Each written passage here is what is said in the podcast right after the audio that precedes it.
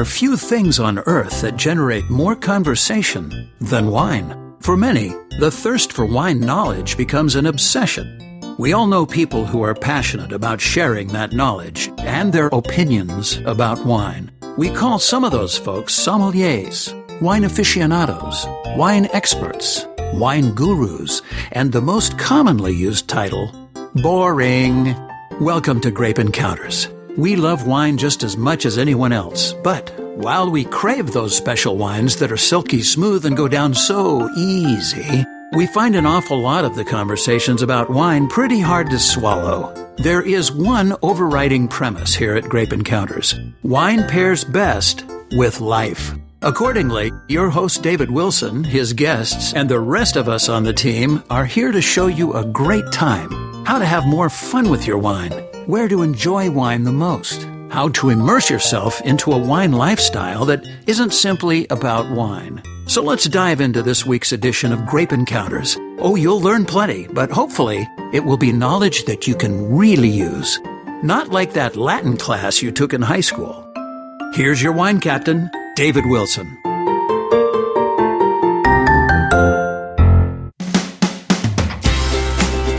Hey, it's time for your weekly dose of unpretentious wine appreciation here on Grape Encounters Radio. Now, last week we were at Mulvaney's B&L, a truly iconic restaurant built around the sustainability concept that we talk about frequently on Grape Encounters. On that show, we were pleased to introduce Janet Fletcher, a prolific cookbook and food and wine author whose just-released Wine Country Table Cookbook is getting tons of buzz. We were fortunate to spend some quality time in Sacramento with Janet and sit down with her to enjoy some of her stunning creations. What we didn't have time to do on that show was introduce you to a legendary chef who's really made a huge name for himself as a leader of the farm-to-table movement. So today, I am so pleased to introduce you to this amazing chef, Patrick Mulvaney. And in the second half of the show, I'm going to take you a few miles down the road to the Sacramento River Delta, where you'll meet a member of a winemaking family that's been farming the region for several generations. So Patrick's here with me now in our makeshift studio in his wine cellar. And Patrick, I call it farm to table, but here in Sacramento, you call it farm to fork, right? Yep. Probably about 10 years ago, the mayor said, "Patty, what do you think?" Kevin Johnson was the mayor, and he said, "What do you think about calling ourselves the farm to fork capital?" And I said, "Not much," because you're right. I didn't think banging your chest was that good. But then when I thought about it more, I realized that Sacramento is, and California is, agriculture. And this is who we are. And Sacramento at the time had a little complex about not being cool enough. And people would say, when I moved here, people said, "It's a cow town." I said, "Yeah, it's great, isn't it? I love beef." Right? And so we decided to roll it out, and it's been amazing to see how much the community has embraced it. Right? That the size of trucks bringing booze say farm to bottle. And farm to bottle. Yeah. What's interesting to me is that when we first started talking to the Wine Institute about the sustainability program, mm-hmm.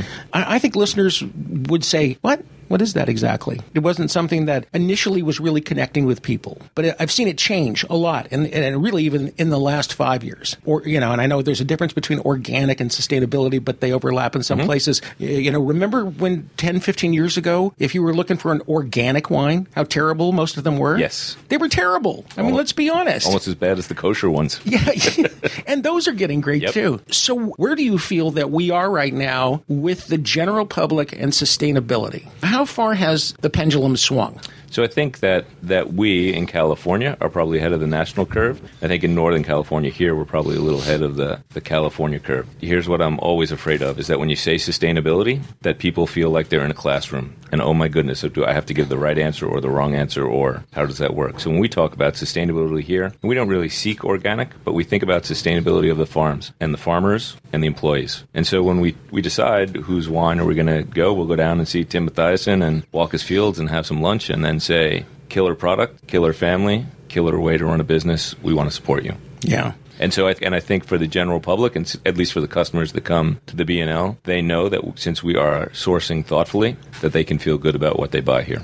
I have a strange metaphor for sustainability, and it goes like this. If I go rent a hotel room I'm expected to leave that hotel room exactly the way I got it. If I don't, I'm in big trouble, right? I'm going to pay a fine. I'm going to get charged something. I'm never coming back. Right. And I see sustainability as, and oddly, it's a little counterintuitive, I suppose, as far as this metaphor is concerned, but it's kind of like the hotel example that, you know, the idea is you come in and you leave it exactly the way it was when you got there, or to take it one step further, even better if you possibly can. And that's what we hope about, right? We hope that we take things that we got from our parents and leave it better for my children. And for me, quite frankly, as I get older, I realize it's for my grandchildren because they're the ones who are going to take care of me when I get old. Do people get the importance of it? Some do, for sure, right? And maybe not everybody, but I think that it's important in our culture here at the restaurant, and it's important. We talk about people that work for us, waiters, because our menu changes all the time, right? Every day the menu's changing. And for some people, that's a challenge. But for people who stay with us and have been here for our longtime employees, it means they're engaged.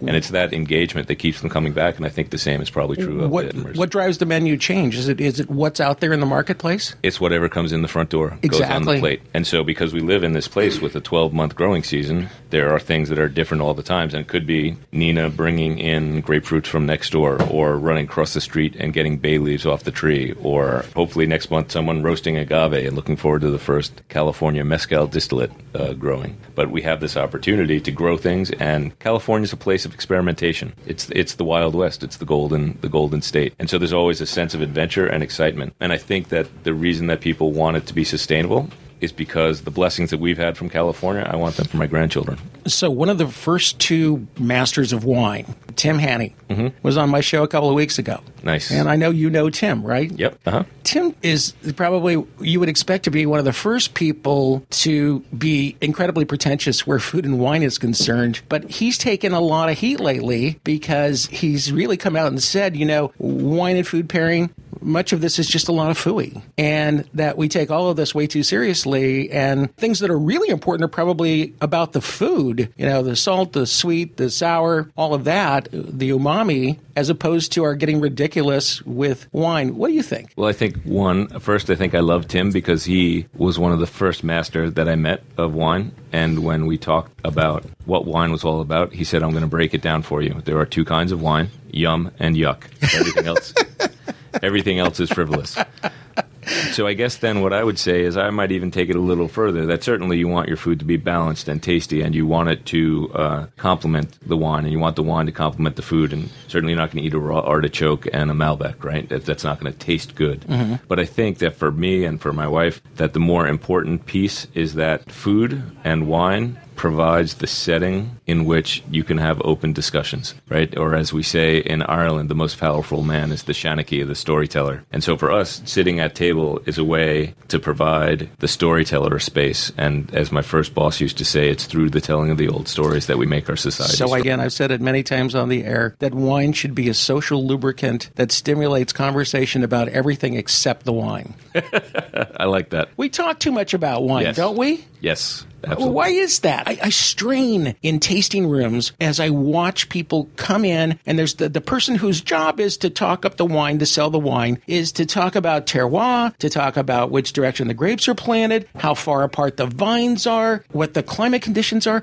and really the person behind the bar generally, and it's not all people, they just want you to find them good wine. Just is it good or bad? You know, my friend has an oyster party every year in Napa. Yeah, that sounds good. And he sells barrels, right? So there's a bunch of winemakers, and we'll be sitting outside, generally later at night, smoking a cigar and drinking wine. And when we're with some pretty heavy hitter winemakers, they'll say this. They'll stand and they'll taste their friend's wine and say, pretty good. Because people will say, what about the cedar that comes out in the notes, and start with the talking too much, and the other winemakers will just look at them. They just want to make something, like you said, that's a social lubricant. And the other thing that I think is interesting is once they said, one of the guys was a winemaker for a 1 million bottle operation, and one of the people who was interested in wine said, oh, poor boy, you don't get to make really good wine. That's, you know, you're less than. And the winemakers, the top flight guys, were all said, we admire him because he produces a standard quality good product year after year. We're blessed because we have We have vines. We go out, we pick them, we squeeze them, we ferment them, and boom, they do all the work. This guy does the really hard work that we admire. 250,000 barrels of a Chardonnay that people expect to be consistent year after year. And in many cases, people that are doing some of these bulk-produced wines are doing it in a sustainable way. Yep. They're using real oak barrels. Yep. They're not throwing chips in there and sawdust in there. I mean, it's a combination like, you know, Kendall Jackson should be respected. Yes. They do a heck of a job. Right. You know, and the wine's good. We're in the golden age of wine right now. Yes. I mean, I wouldn't want to, if I could go back to Napa in, you know, 1976 at the time of the Judgment of Paris, I wouldn't trade the wines we have today for, would you? No, and that's what, you know, our friend Darryl Cordy owns. He says, Mulvaney, the quality of American wine over the last 30 years has been amazing. And the most important thing is that there is precious little bad wine left. Yeah. Hey, we've got to take a break. I'm talking to Patrick Mulvaney. He and his wife own Mulvaney B&L, which stands for Building and Loan, not Broccoli and Lettuce. We'll be back with more Grape Encounters right after this. Do you ever wonder what goes on in the Grape Encounters studio while you're listening to the commercial break? Research. Yeah, that's what we do. Research. You can never do too much research.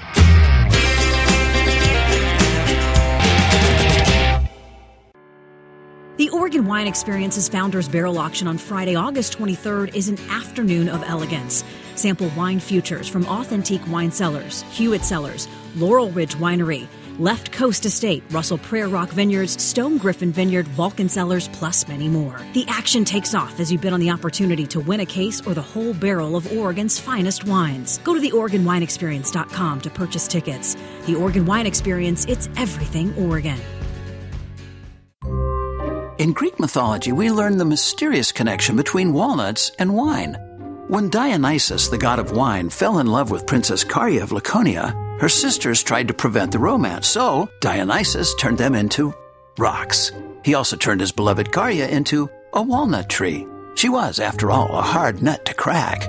At MM Organics.com in Paso Robles, California, Walnuts and Wine is the ultimate love story. You'll flip over their 100% organic port-style dessert wines and organic heirloom walnut products, including sprouted snacking walnuts in 5 awesome flavors, irresistible raw organic walnut butter, free trade chocolate-covered walnuts, and for bakers, MM Organics produces 100% gluten-free walnut flour, estate walnut oil, and of course, their crazy delicious raw walnuts. Get all their products online at mmorganics.com. That's mmorganics.com.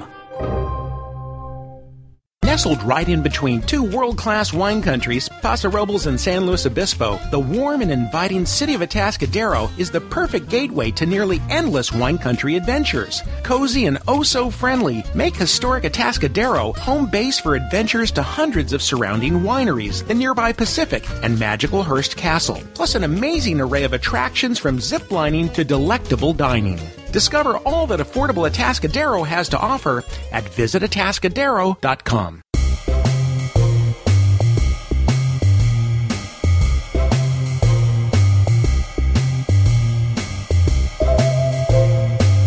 Welcome back to Grape Encounters Radio. Since we aren't a TV show, we'd love for you to see and learn more about our incredible wine country town.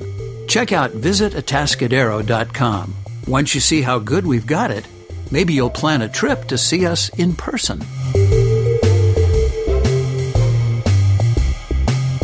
Back with Grape Encounters Radio, and Patrick Mulvaney is a hero in a lot of people's eyes, an inspiration to so many people who are really all about and support the sustainability movement, but the farm to fork. Here in Sacramento, we call it farm to fork, right? In other parts of the world, it's farm to table. In my world, it's farm to mouth. But anyway, hey, you know, I want to talk to you about something serious, and that's the work that you're doing in mental health in this industry and parallel industries as well. I think that's really amazing. I don't think people realize just how stressful the food industry is, and I look at the wine industry and a study that I saw recently, and I think they said that like 25% of the people that work in wine and spirits are functional alcoholics.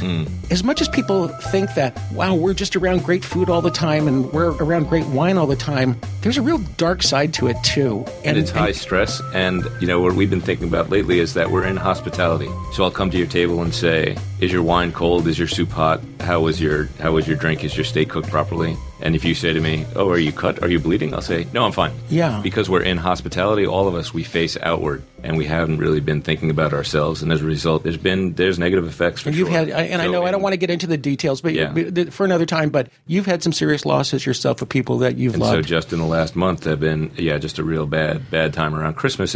But what happened was what we saw is, because of the work we've been doing and talking about mental health and issues and making sure that everyone was okay, is that we saw our family, our tribe, come together here in the restaurant, making sure that we're taking care of everybody, saying, if you knew someone was having a tough day, would you give them a break?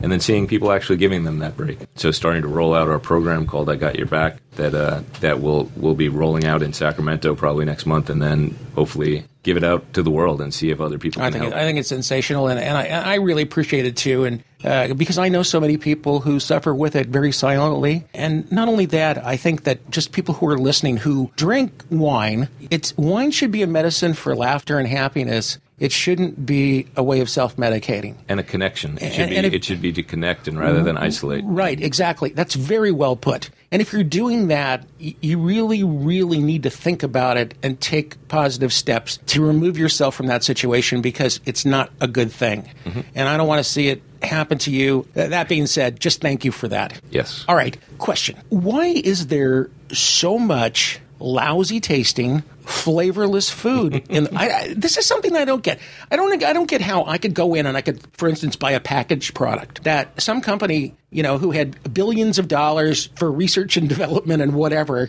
could do whatever they wanted, make whatever they want, and they put out something that is just disgraceful. And even go to, I hate to say this, but go to friends' houses, and the food is just terrible. Mm-hmm. What's going on? Why can't people get flavor down pat? Well, one, I think that with the big products, maybe they should just concentrate on beans, because it's run by the bean counters. It would be more paying attention. But two, so here in the restaurant, we always talk about the flavor, right? Does everything taste? How does it taste? And are you watching it all along? And the other piece that I think contributes to why the people who work here care about and pay attention to the food is that we talk on a regular basis about the whole supply chain. So we'll take the kitchen to Matanza to a pig killing once or twice a year to see that pig that gives up its life for you. When we do that, food waste in the restaurant goes down 25% for the following probably month and a half, because people know. And it's not just the farmer, it's not just the pig, it's the delivery guy, it's everyone all along the way, it's the busboy, it's the dishwasher who's cleaning up at the end of the night and mopping the floors. So it's that piece of how do you have respect for that, and if you're going to do that,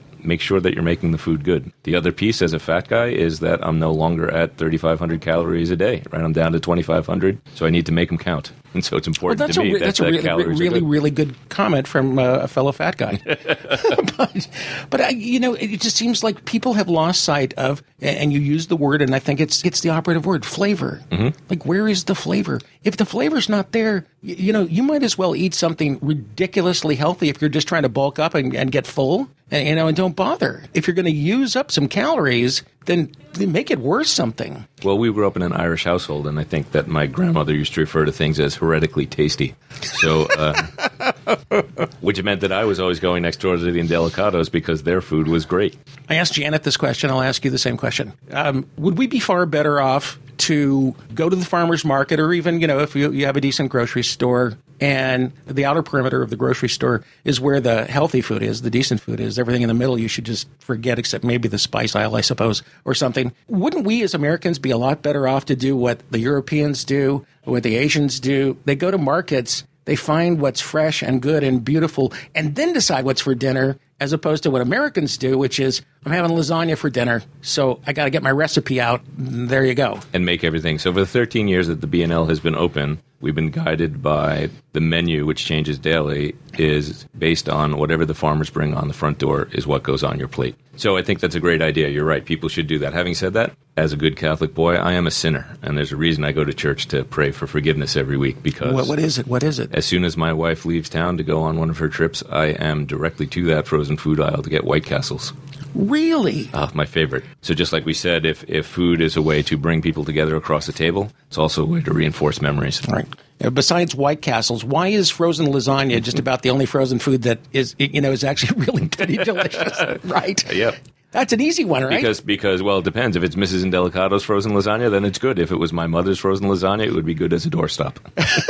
Well, my mother's maiden name's Scaccianoce, so you can bet I had good lasagna growing up. Yep. All right, you've changed Sacramento. How do you change the rest of the world now? It's continuing to invite people to our table, to be inclusive, right? To be able to say to people, not we are better or we are other, but to say this is what we do. How can we help you? So just as we do in mental health or access and equity for people who are in food deserts, we look to friends or even unlikely suspects as partners and say, here's a problem that we want to solve and we're working towards it. Will you come with us? If a chef in another part of the country is hearing this right now, can they call you? Absolutely. For advice? Yeah, info@culinary. Yeah, just go on the website and send us a note, or if it's mental health, go on to igotyourback.info. There's all sorts of ways to get in touch with me, Facebook and Twitter and all that. Is there some sort of brotherhood, sisterhood that's out there? So I think that there is clearly a brotherhood of cooks and sisterhood of cooks. You right? talk? And we talk to each other, and we talk in a different language, right? And so we talk about the things that we have in common. We talk about how to face challenges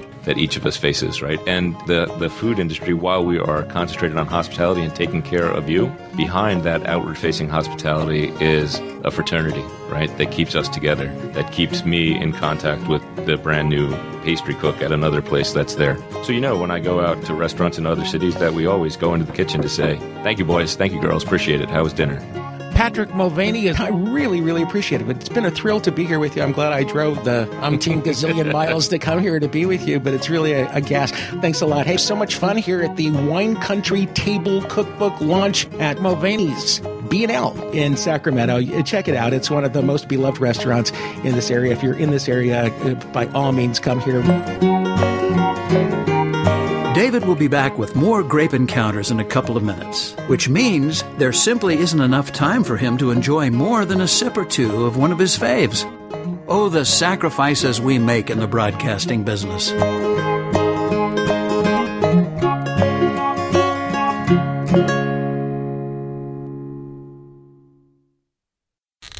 Summertime tips and fun facts from Paul, Kristen, and Dexter at Total Wine & More. If you're topping off your burger with grilled onions and blue cheese, pair your work of art with a spicy Malbec. Nothing beats a buttery Chardonnay with grilled corn on the cob. I'm ready to find you the perfect bottle of white for your next get-together. Pack up the cooler for this weekend. We've got canned wine and beer ready to throw on ice. Whether you're hosting or just bringing the wine, we'd love to share our always low prices and ridiculous selection this summer at Total Wine & More. Cheers! I want to take this opportunity to tell you about the wines of Peak Ranch. I recently discovered these truly amazing wines that are raking in top honors from the wine press. What I didn't initially realize is that I had a very strong connection to these perfectly crafted Pinots, Syrahs, Chardonnays, and more. Remarkably, these wines are produced by my very best friend from the first grade, John Wagner. Now, I have to say that John has always one-upped me in almost everything he does, and these extraordinary wines are no exception. Made from grapes grown on one of California's most historic Central Coast properties, there is no other word to describe them than perfect. Peak Ranch is doing everything right. Amazing wines that will absolutely astound you. Buy them online at peakranch.com. That's Peake ranch.com. Savor Oregon's finest wines at the Oregon Wine Experience's Grand Tasting on Sunday, August 25th. Work your way through the tasting tables and enjoy an array of delicious culinary bites. Don't miss this special opportunity to sample wines from all corners of Oregon in one unique location. The wine pours start at 2 p.m. Plan your experience today. Go to theoregonwineexperience.com to purchase tickets. The Oregon Wine Experience, it's everything Oregon.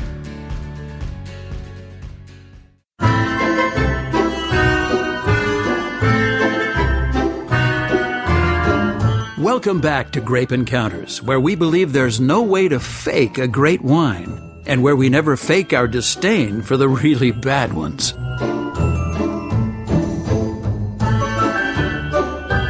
hey, I'll tell you what, you know, I've been taking myself back to my childhood, but I'm doing that by taking some wine with me, doing some things that I haven't done in a really, really long time. One of those was horseback riding out at Cooper Garrett in Saratoga. Loads of fun. And today I'm in a place where I haven't literally been, at least other than just sort of driving through, literally since I was a kid. And it was my favorite place to go when we were young. We would go up to the Sacramento River Delta. My father would rent a houseboat. In those days, you could afford to rent a houseboat. They're a little more expensive these days, but there's this massive network of rivers and sloughs and all these wonderful places and coves to explore and fishing and water skiing, whatever you want to do. It's water-based recreation on steroids here. But what a lot of people don't know is that when you park your boat alongside the river and you climb up the embankment, you might very well discover some really terrific wineries that have been fairly low profile for a very long time. They've been growing a lot of grapes. They've been sending those grapes to other places all over the country, but now they're starting to really make a name for themselves. And I am at one such place right now. It's Heringer Estates. And I'm sitting with Mike Heringer. He's an owner of this winery, and he's also the winemaker here. And Mike, I'm just loving where we're sitting right now to begin with. Wow. Well, thank you for having me. This is a great, great spot. You cross over the Freeport Bridge, right, coming across out of Sacramento off of Highway 5, and you come across the Freeport Bridge, cross the Sacramento River, and it's like you're in a whole nother world. So all of a sudden, where I come from, there really aren't rivers that run all year long, and as I was driving along the Sacramento River, and you just have a beautiful view of the river as you're going along it. It's just this wonderful, lazy river. And I remember just how exciting it was that you could connect to a massive numbers of rivers and sloughs and water tracks. And you don't really see it. If you're in a car, you're never going to see it. You'll cross the rivers once in a while.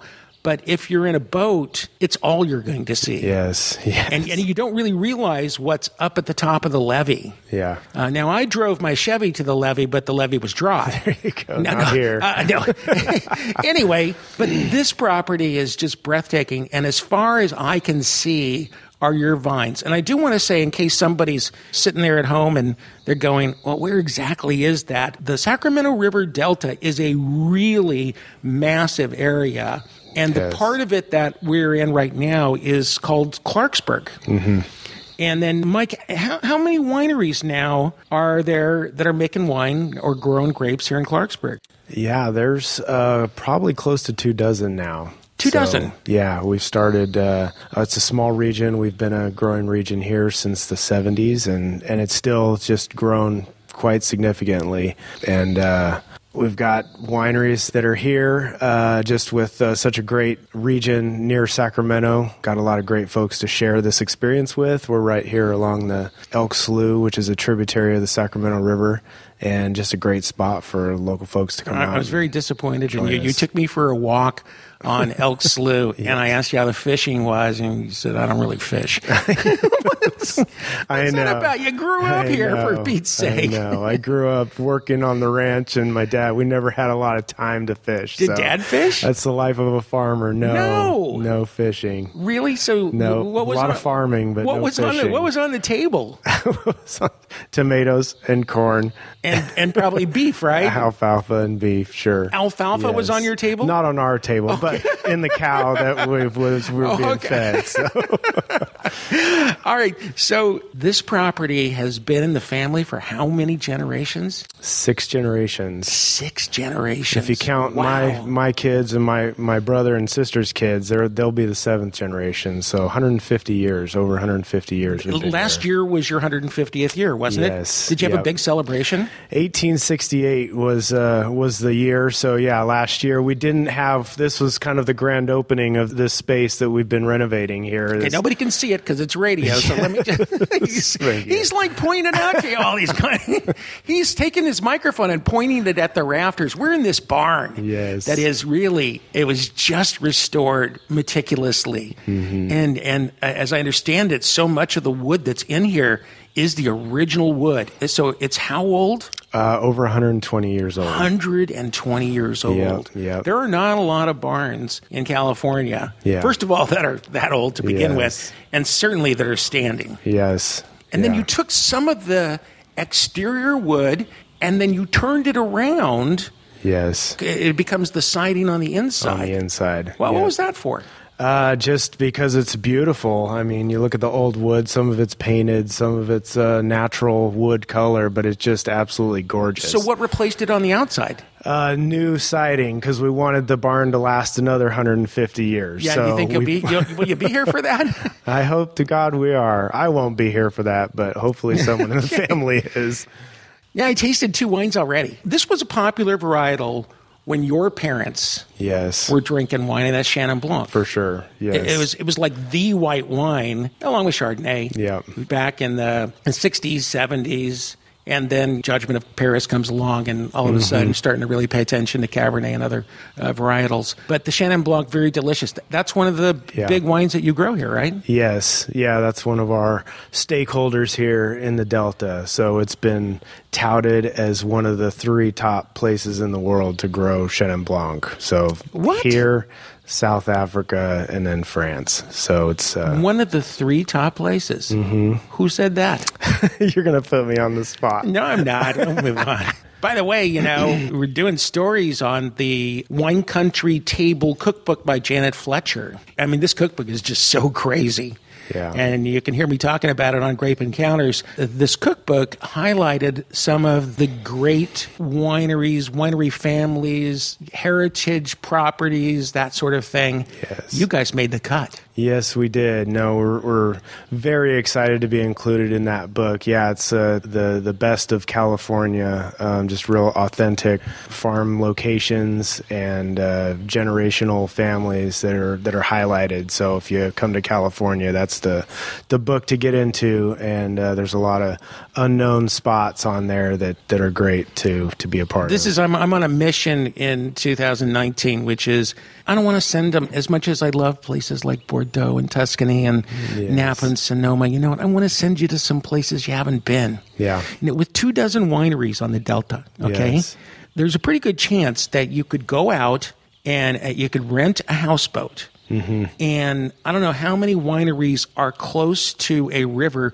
so you could literally you go boating most of the day, but you go visit a couple of wineries. You could see half the wineries here. Yeah. You bring wine back to the boat. You're going to sleep on the boat at night. Oh, man. You're going to lay up on the deck up there under the stars. Yes. You're going to fish, even though Mike doesn't fish. That's it. So actually, you're going to go back after your wine tasting and sit on the lazy river. You're going to fish. There's sturgeon, right? The catfish here is great. Oh, yeah. You can collect crawdads, right? Oh, yes. And they're good eating as well. Yep, big crawdad festival. Yeah, exactly. Yeah, and then you clean the fish, you cook it up. I'm going to give you Mike's cell phone number right now. Now you can call him. It's area code 916. No, we're not going to do that.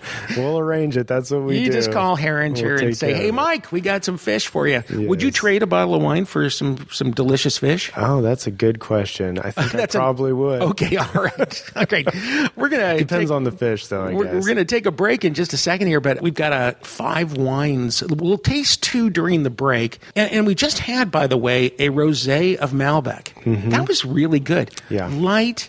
That's a porch pounder kind of. Well, yes, it's a nice low alcohol wine. I think a really pretty wine, very fragrant. Yeah, really delicious. I can't wait to try your Malbec. Thank you. Am I going to be trying the Malbec? Yes, you are. Okay, all right. Go get it. Hey, listen, we're at Heringer Estates. It's in the Sacramento Valley, and it's also the Sacramento River Delta. And again, it's a beautiful area and very diverse. Lots of really cool things to do here. The town of Sacramento is fantastic. It's got a reputation for that, and some of the greatest chefs around that are cooking here. Yeah. So anyway, and they're pairing it up with wines from Heringer Estates.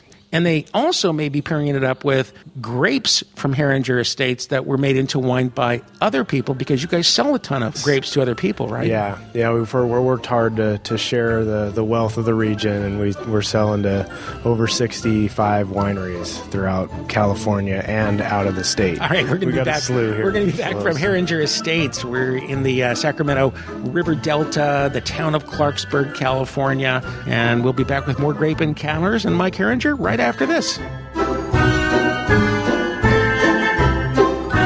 Sometimes drinking wine makes you just want to curl up in a comfy chair and dream about puppy dogs, faraway places, and other happy thoughts. Or you can just enjoy that cuvée in your glass and lose yourself in the conversation on Grape Encounters Radio.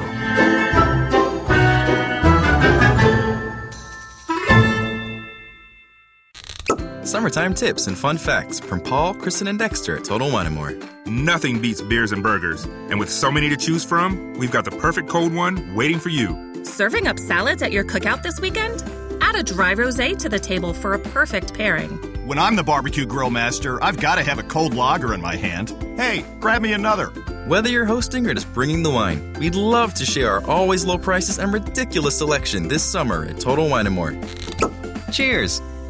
Nestled right in between two world-class wine countries, Paso Robles and San Luis Obispo, the warm and inviting city of Atascadero is the perfect gateway to nearly endless wine country adventures. Cozy and oh-so-friendly, make historic Atascadero home base for adventures to hundreds of surrounding wineries, the nearby Pacific, and magical Hearst Castle, plus an amazing array of attractions from ziplining to delectable dining.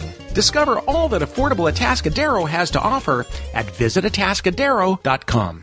I want to take this opportunity to tell you about the wines of Peak Ranch.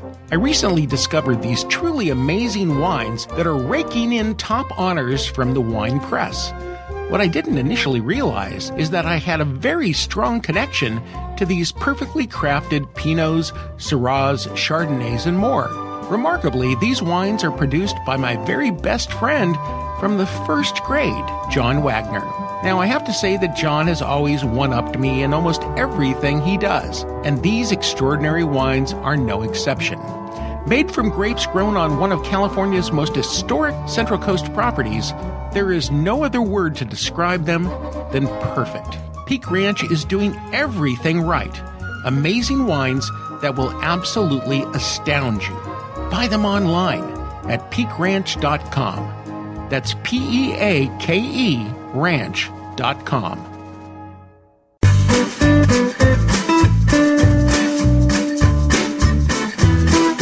People often ask, why hasn't someone tarred and feathered Grape Encounters host David Wilson for breaking so many of the old rules? Simple. No one likes the old rules. Okay, back with Grape Encounters Radio, coming to you from the Heringer Estates Vineyards and Winery in beautiful Clarksburg, California. This is like country, man. And I've got Mike Heringer here with me. Yeah. And then there's more Herringers involved in the operation.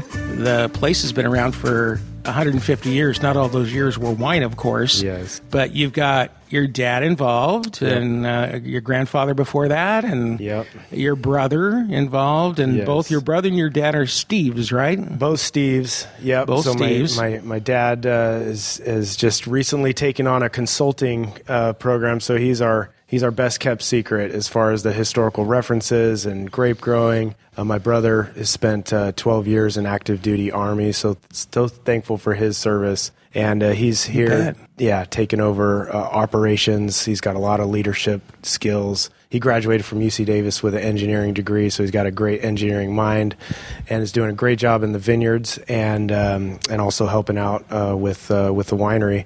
And my sister, Stacy, finished at San Luis Obispo in recreation administration. Down my neck of the woods. There you go. Yeah, yes, right around the corner. And she is heading all our wine club membership, yeah, and serves people every day. She loves that. Talk about sustainability for a second. You guys... So, how long has that been a mantra here? Yeah, well, it's been a mantra for about 150 years. Really? So my dad and my grandfather always said, hey, you can't have farmed in California for 150 years and not have been sustainable. So the ground is as fertile as it has ever been. So we just about 15 years ago, everything is certified sustainable now, which means that we go through a third-party certification. Is that the SIP certification program? Are you part of that one, or is it a different one? It's a different one. So it's a protected harvest, and it's through a program that's local here in Northern California. And we get audited annually, and we run through. We have to meet minimum standards of farming.